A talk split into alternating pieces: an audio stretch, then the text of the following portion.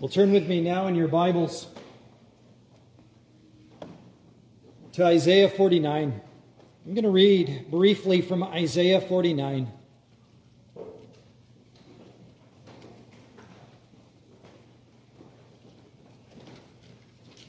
This will provide us a little bit of context for the sermon passage, which this morning comes from Acts chapter 22. So in a moment, we'll turn over to Acts chapter 22. But first this morning, let's look at Isaiah 49. I'm going to read verses 1 through 7. Isaiah chapter 49, beginning in verse 1. Hear now the word of the Lord. Listen to me, O coastlands, and take heed, you peoples from afar. The Lord has called me from the womb. From the matrix of my mother, he has made mention of my name. And he has made my mouth like a sharp sword, and made me a polished shaft. In the shadow of his hand, he has hidden me, and made me a polished shaft. In his quiver, he has hidden me. And he said to me, You are my servant, O Israel, in whom I will be glorified. Then I said, I have labored in vain. I have spent my strength for nothing and in vain. Yet surely my just reward is with the Lord, and my work with my God. And now the Lord says, Who formed me from the womb to be his servant, to bring Jacob back to him, so that Israel is gathered to him. For I shall be glorious in the eyes of the Lord, and my God shall be my strength. Indeed, he says, It is too small a thing that you should be my servant, to raise up the tribes of Jacob, and to restore the preserved ones of Israel. I will also give you as a light to the Gentiles, that you should be my salvation to the ends of the earth. Thus says the Lord, the Redeemer of Israel, their Holy One, to him whom man despises, to him whom the nation abhors, to the servant of rulers, kings shall see and arise. Princes also shall worship, because of the Lord who is faithful, the Holy One of Israel. And he has chosen you. Amen. Through the Spirit, the prophet Isaiah declares to the farthest ends of the world, the coastlands, that one has come forth out of Israel. Someone has been born to the covenant people of God, a servant of the nations, but a servant who shall rise up over the nations, who is indeed too magnificent, too glorious, to be contained within the Israel to which he was born. Indeed, he is worthy of the worship of everyone. My friends, this is the same Spirit that ought to dwell in us. As much as we rejoice in the problem of filling up this auditorium, how much more should our hearts long for the sake of the goodness and the glory of Christ, for many such auditoriums to be filled. To recognize that our Jesus is too wonderful. It's too small a thing for him to just bring back the members of First RP of Cambridge. How about if he just bring the whole city? Is he not glorious in his grace? Is he not abundant in his goodness? Is there not a whole city in need of the worship of Jesus? With this in mind, turn with me to Acts chapter 22. Our sermon this morning is coming from Acts 22 and Acts 23. We're actually going to pick up the end of the chapter and the beginning of the chapter and put them together. When Luke wrote this, he didn't write chapters or verses. And so I'm going to pull the two stories together of Paul before the Romans and Paul before the Sanhedrin. So we're going to begin reading in verse 22, Acts chapter 22, verse 22, and I'm going to read down through 23, verse 11. Acts 22, 22 through 23, 11. Hear again the word of the Lord. And they listened to him until this word, and then they raised their voices and said, Away with such a fellow from the earth, for he is not fit to live. Then as they cried out and tore off their clothes and threw dust into the air, the commander ordered him to be brought into the barracks and said that he should be examined under scourging so that he might know why they shouted so against him. And as they bound him with thongs, Paul said to the centurion who stood by, Is it lawful for you to scourge a man who is a Roman and uncondemned? When the centurion heard that, he went and told the commander, saying, "Take care for what you do, for this man is a Roman." Then the commander came and said to him, "Tell me, are you a Roman?" He said, "Yes." The commander answered, "With a large sum I obtained this citizenship." But Paul said, "I was born a citizen." Then immediately those who were about to examine him withdrew from him. And the commander was also afraid after he found out that he was a Roman, and because he had bound him. The next day, because he wanted to know for certain why he was accused by the Jews, he released him from his bonds and commanded the chief priests and all their council to appear, and brought Paul down and set him before them. Then Paul, looking earnestly at the council, said, "Men and brethren, I have lived in all good conscience before God until this day." And the high priest Ananias commanded those who stood by him to strike him on the mouth. Then Paul said to him, "God will strike you, you whitewashed wall. For you sit to judge me according to the law, and do you command me to be struck contrary to the law?" And those who stood by said, "Do you revile God's high priest?" Then Paul said, "I did not know, brethren, that he was high priest. For it is written, 'You shall not speak evil of a ruler of your people.'" But when Paul perceived that one part was Sadducees and the other Pharisees, he cried out in the council, "Men and brethren, I am a Pharisee, the son of a Pharisee. Concerning the hope and resurrection of the dead, I am being judged." And when he had said this, a dissension arose between the Pharisees and the Sadducees, and the assembly was divided. For Sadducees say that there is no resurrection and no angel or spirit, but the Pharisees confess both. Then there arose a loud outcry, and the scribes of the Pharisees' party arose and protested, saying, "We find no evil in this man, but if a spirit or an angel has spoken to him, let us not fight against God." Now, when there arose a great dissension, the commander, fearing lest Paul might be pulled to pieces by them, commanded the soldiers to go down and take him by force from among them and bring him into the barracks. But the following night, the Lord stood by him and said, "Be of good cheer, Paul, for as you have testified to me in Jerusalem, so you must also bear witness at Rome." Amen and amen. I had a friend in Oklahoma who was very fond of saying, "If you want to hear God laugh, tell him your plans."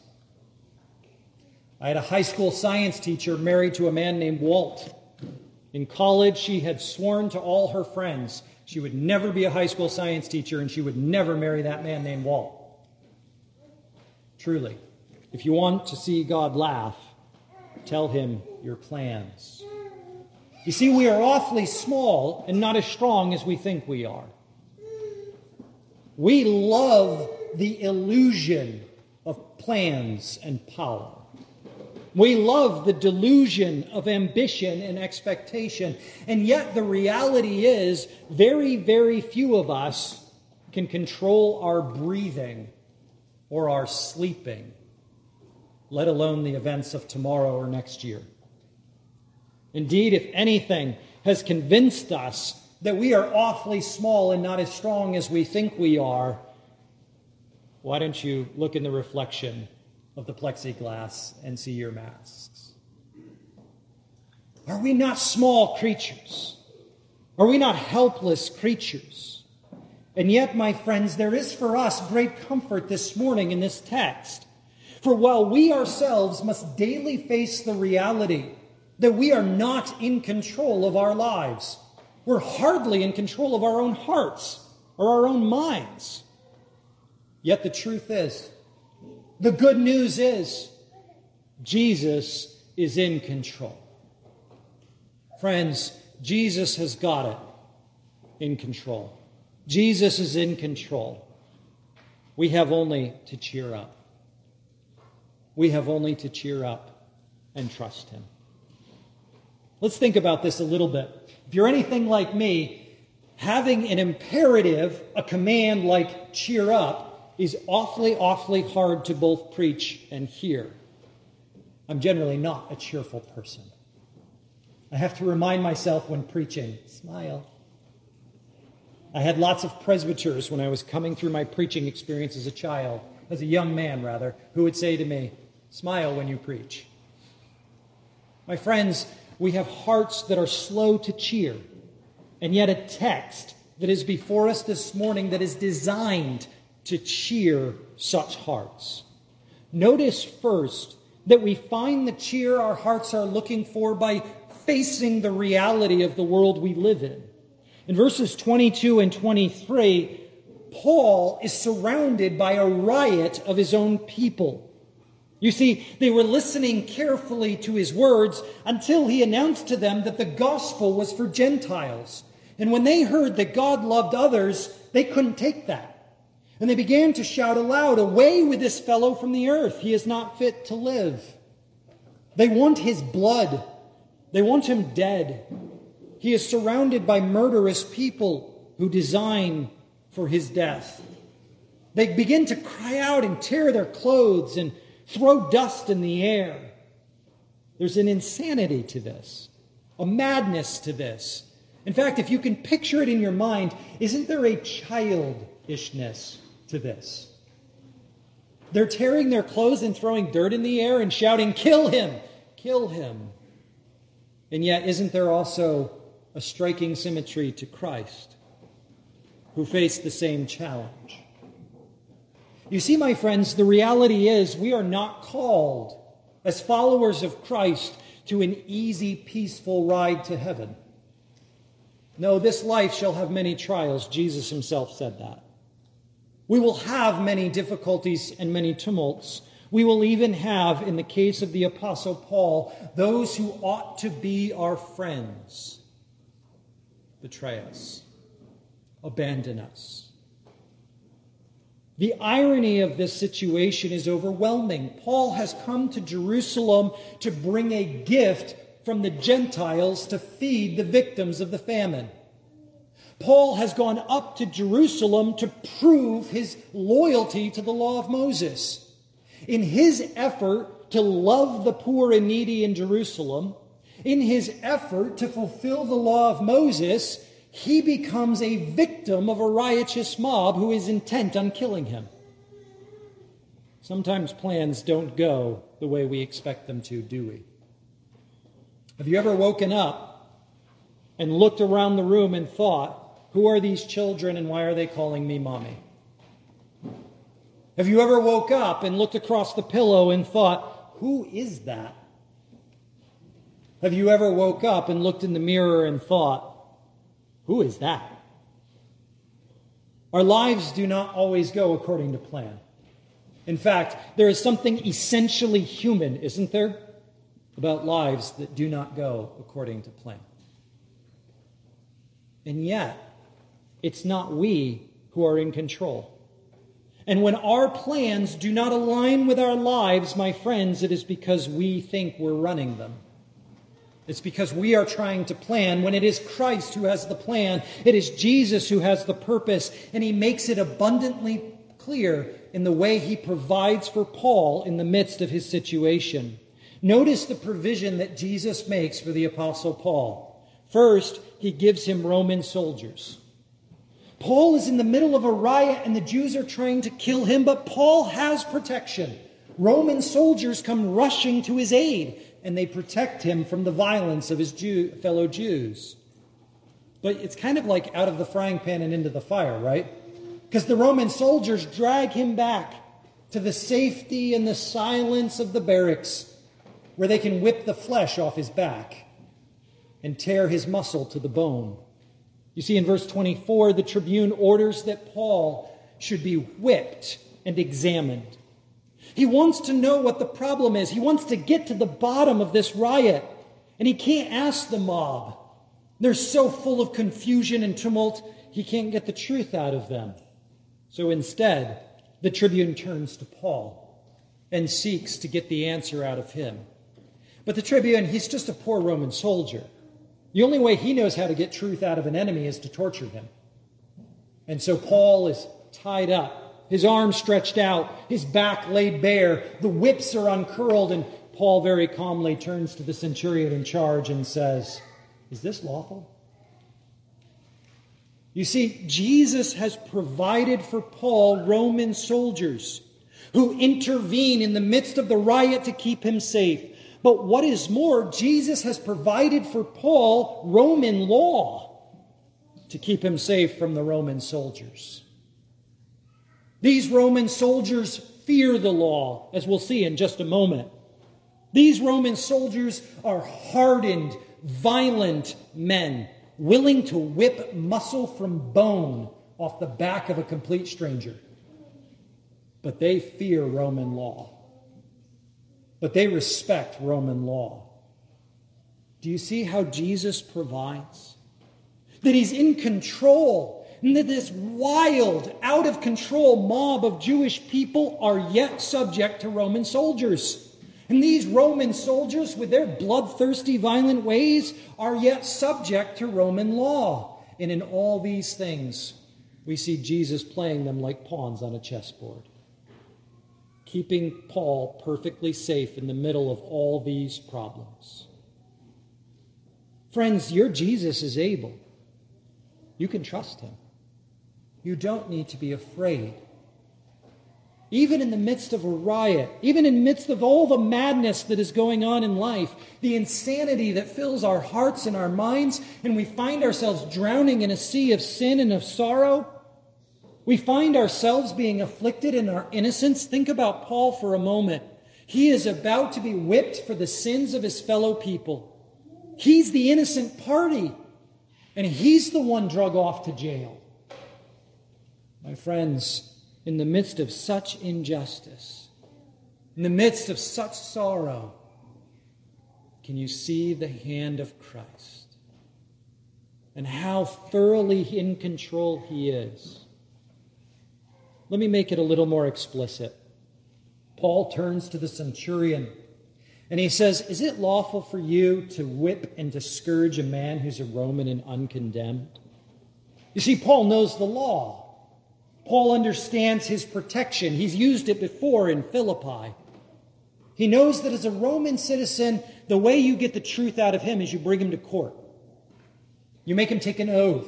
And before the judge, he gives the truth, the whole truth, and nothing but the truth. He knows that he's safe. And so the centurion, hearing this word, races off to the tribune and says, "Hey, you better be careful here. We're about to become a lawless mob ourselves. We who are here to enforce the law of Rome are about to break it." And so the tribune races to Paul and says, You're a Roman. You, the one dripping with blood and covered with bruises, who was being beaten in the street by the Jewish mob, you're a Roman?" And Paul says, "Yes." And the tribune says, "How did you get the money? I had to go deeply in debt for this. I had to save a lifetime for this. With a great sum of money, I've acquired this citizenship. How did you do it?" And Paul says, "I was born with it. I was born a citizen." You see, one day, decades ago, Jesus handed me a get-out-of-jail-free card. And now I'm playing it. Jesus is in control. Jesus is playing a Roman Empire like it's a fiddle, like it's a toy. Jesus is raising up kingdoms and empires. He's establishing systems of law. He's bringing about the chaos between the Jew and the Roman. And all the while, he is keeping safe his little Paul. Do you see the mastery of your master? Do you see the lordship of your Lord? The tremendous wisdom and skill with which he can manage nations and empires and kingdoms, in which he can secure his church and his people. Paul, decades before this dark day, was born with the very shield he would need to protect him from the whips of the Romans. Inasmuch as Jesus provided him with Roman soldiers to protect him from the Jewish mob, inasmuch as he provided him with Roman law to protect him from the Roman soldiers. Jesus so too provided him with citizenship, that he might stand fast on this fateful day. Do you see the helplessness and the hopelessness of your life? Do you feel that weight of despair when you look around and you go, I'm out of options. I don't know what to do. Do you know that fatigue that settles deep into your heart, deep into your mind, that says, I've got nothing left to give. I'm exhausted. Jesus comes along and says, yeah, I know. That's right where I want you. Because I've got this. Your illusion of control was an idol to be torn down.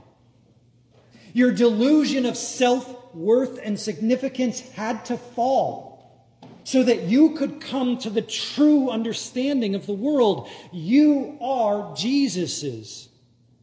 It's his life.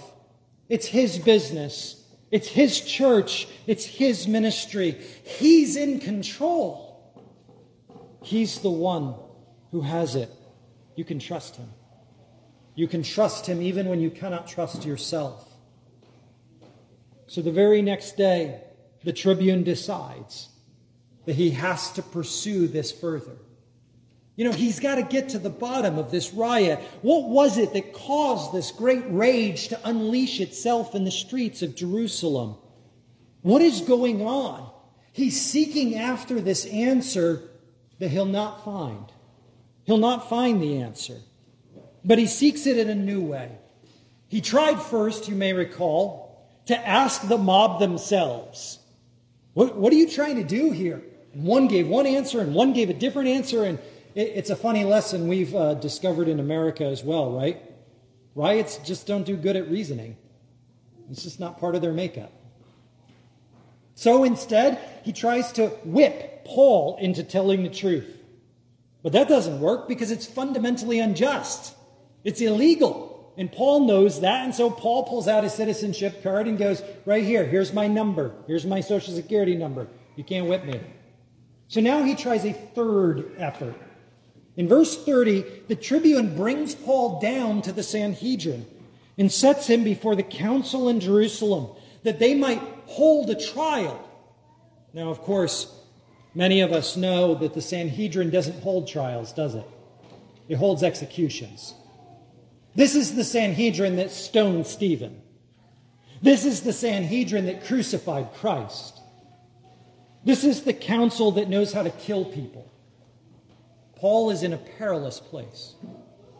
He's standing there in the temple again, surrounded by all his enemies who want him dead. What could possibly get him out of this one? How does he escape this one? He escaped the riot because Jesus gave him Roman soldiers. He escaped the Roman soldiers because Jesus gave him Roman citizenship and Roman law. But how does he escape the Sanhedrin? How does he get out of their clutches? They're a tremendously successful killing machine. As he stands before them, he boldly faces up to them, and the Apostle Paul says in verse 1, Men and brethren, I have lived in all good conscience before God until this day. You see what Paul has? A clear conscience. Isn't that striking? That Paul would look to his conscience, into his keeping of the law of Moses, and say, no, I have been faithful.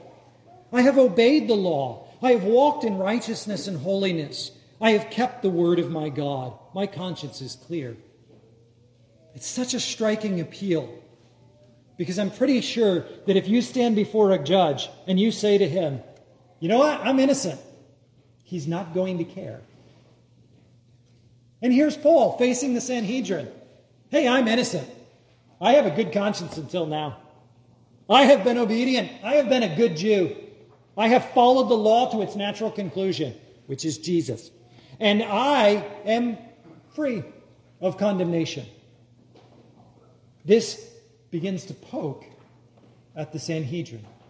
And Ananias looks down, filled with his self-righteous rage, says to the guard standing next to Paul, punch him in the face.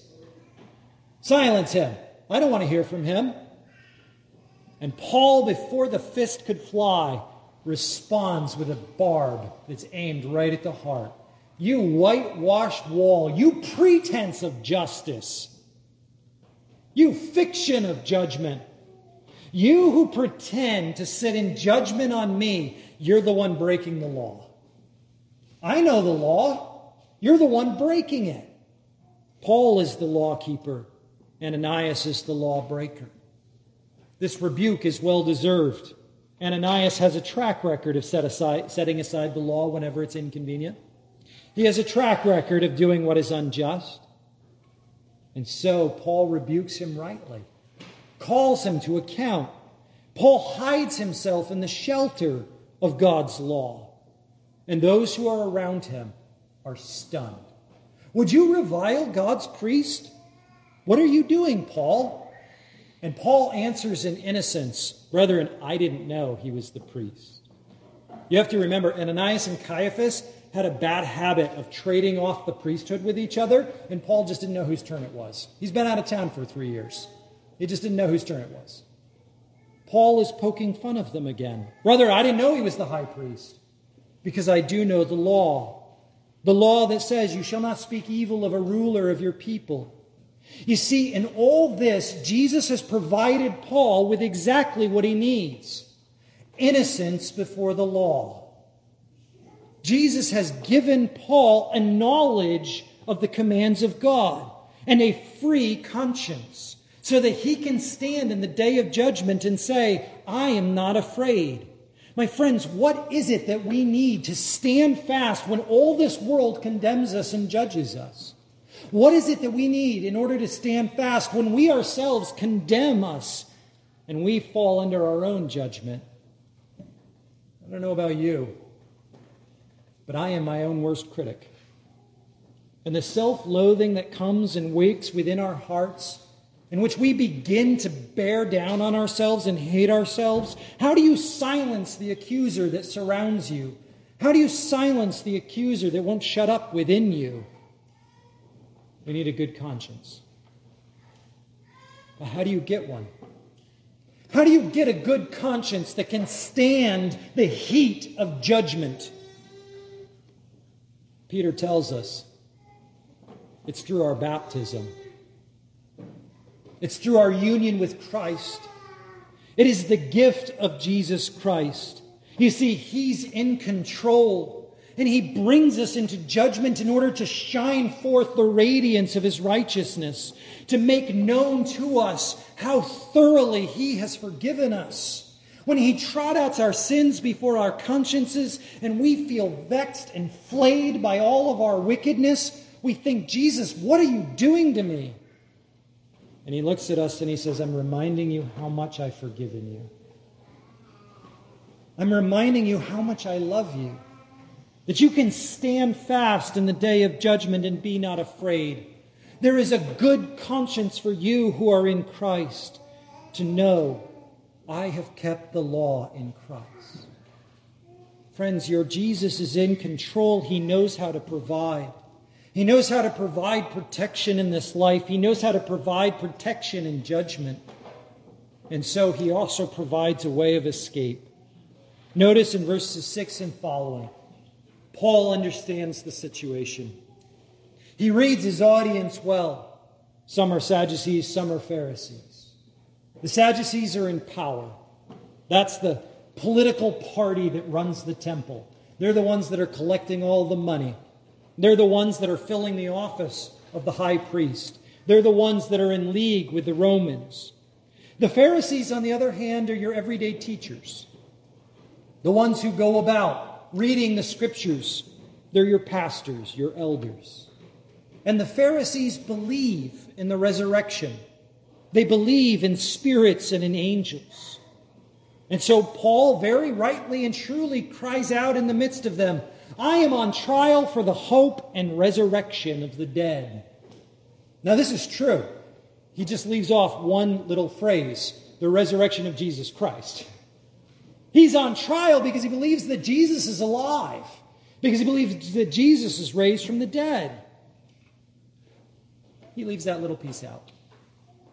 But my friends, This sparks an explosion. Dissension arises. The Pharisees and the Sadducees begin to go to war with one another. There will be no consensus here and no vote. The scribes of the Pharisees leap up, and they even go so far to say, there's no evil in this man. This guy's fine. We like him. What if an angel or a spirit spoke to him? We wouldn't want to fight against God, would we? They couldn't even begin to imagine, could they? What if God himself spoke to them? What if the Son of God in the flesh had been crucified and raised from the dead? What then? You see, Jesus again has provided Paul with exactly what he needs, a way of escape. He's established these ancient factions within the Sanhedrin so that Paul could wave his finger aloud and say, there is a Christ who is alive, and his appeal to the gospel would split the party and cause chaos. The Roman soldier must then intervene and pull Paul back into the barracks. Notice that we've come full circle. Yesterday, the Roman tribune was running down the street to save Paul from the riot, to pull him safely into the barracks. Today, the Roman soldiers are running down the halls of the temple to grab Paul and to save him and to drag him into the barracks. There's a bit of a pattern here. And it's driving us to the conclusion. What is happening here? What is going on in the life of Paul? Why is he going around in circles? Why does he not seem to be getting anywhere? Why is all this chaos descended upon his life? Why has such madness filled his heart? What is Jesus doing? Have you ever been there? Have you ever been in that awkward situation where you're thinking to yourself, what is Jesus doing? None of this makes sense. This death, this disease, this divorce, this breaking of my heart, this confusing of my mind, what is Jesus doing? Paul, unlike us, gets a very direct answer. In verse 11, it says that the following night, Paul is seated in the barracks of the Romans, wondering, where does he go from here? Who's going to get him first, the Jews or the Romans? How's he going to go? Are they going to crucify him like Jesus? Are they going to beat him and whip him? Are they going to throw him into the street and break his body with stones like Stephen? Is he going to die in the morning, or is he going to die in the next day? There in the very dark of night, in the very depths of despair, on the very edge of death, Paul looks up. Do you see what Luke says? Jesus stood by him. My friends, when your soul screams, what is Jesus doing? Turn to Acts chapter 23, verse 11. He is standing by you. That's what he's doing. He is standing right beside you. He said in Matthew 28, I will never leave you nor forsake you. We confess in Hebrews chapter 13, we can confidently say, he will never leave me nor forsake me. Here is Paul on perhaps the darkest night of his life. When all his plans are coming to nothing, that mission to Spain doesn't look like it's going to happen. That sailing to Rome doesn't look like it's going to happen. Getting out of Jerusalem alive doesn't seem to happen. And here's Jesus standing by him. My friends, here is comfort. Here is courage. Here is cheer. There is no dark night you walk through that your Jesus doesn't walk with you hand in hand. There is no sorrow you bear that he does not feel. There is no sin that he has not seen and forgiven in Christ, in his death. My friends, Jesus stands by you. He does not forsake. He does not abandon. And so he says to Paul, be of good cheer. Cheer up, Paul. Cheer up. I'm here. I'm with you. It's going to be okay. And then he gives him this promise. For as you have testified to me in Jerusalem, so you must also bear witness at Rome. This is one of the watershed verses in the book of Acts. It is that key verse on which all the narrative now begins to swing. Up until this point, Paul was executing his plan to go to Rome. But now Jesus has appeared just as he did on the day at Damascus, in which he turned Paul's whole life around. Jesus has now once again appeared to him, that he could see him standing with him. And Jesus has said to him, you must surely bear witness to me in Rome. Paul, you'll get there. Paul, you'll get there. Dear saints, what is Jesus doing in your life? He's getting you to glory. I know that when you look at your marriage, it's really hard to see how that's getting you to glory. But it is. I know when you look at your children, when you look at your parents, you think to yourself, this is the road to glory? Oh, it is. This is what Jesus is doing in your life. He is standing beside you, holding your hand and carrying you to glory and saying, you will and must surely bear witness to me in heaven. I will bring you safely home. He's got it all under control. We look at our jobs, we look at our work, we look at our church, we look at ourselves, and we say, what is Jesus doing with all this? It's such a mess. And Acts chapter 23 says, I'm standing right next to you, and I am making you sinless. That's what I'm doing.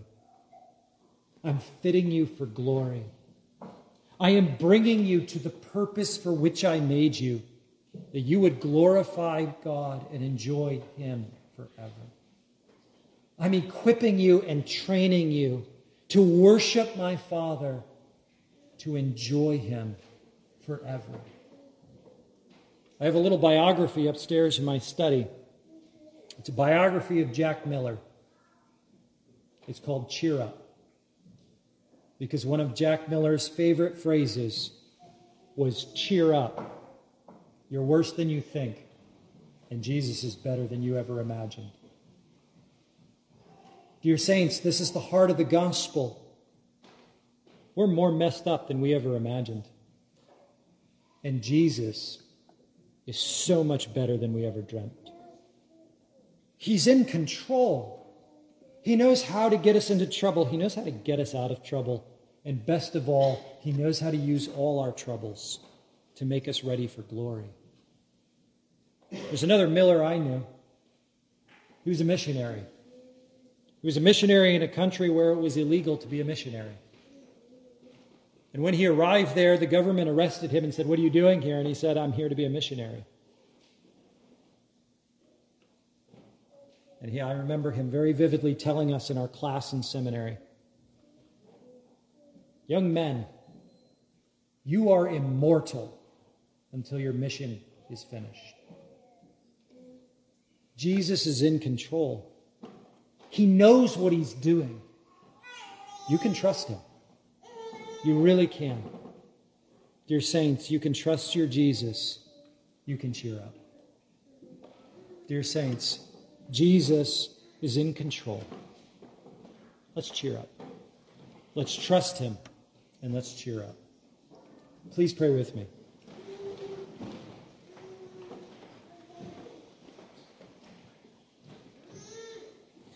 Our Father in heaven, we give you thanks for this story in which we see clearly the sovereignty of our Christ, who has set in motion things long ago that they might come to fruition at the right time. We thank you that we see in this text the loving care of Christ, who would visit us in our darkest days and remind us that He is with us and will never leave us. We pray, O God, that as we go through the trials and tribulations of this life, we would look to our Jesus and find that He is near and He is ready. He is willing and able to help. We pray, O God, that we would commit our plans, our dreams into His hands, and that we would confidence find that He is a Christ worthy of such dependence, of such faith. that he shall indeed deliver us in his day. Father, grant us grace, that our hearts would hope in him and in no other, and that our hearts would find courage and cheer and fearlessness because of his presence and peace. Oh, grant us this grace, O God, we pray. In Jesus' name, amen.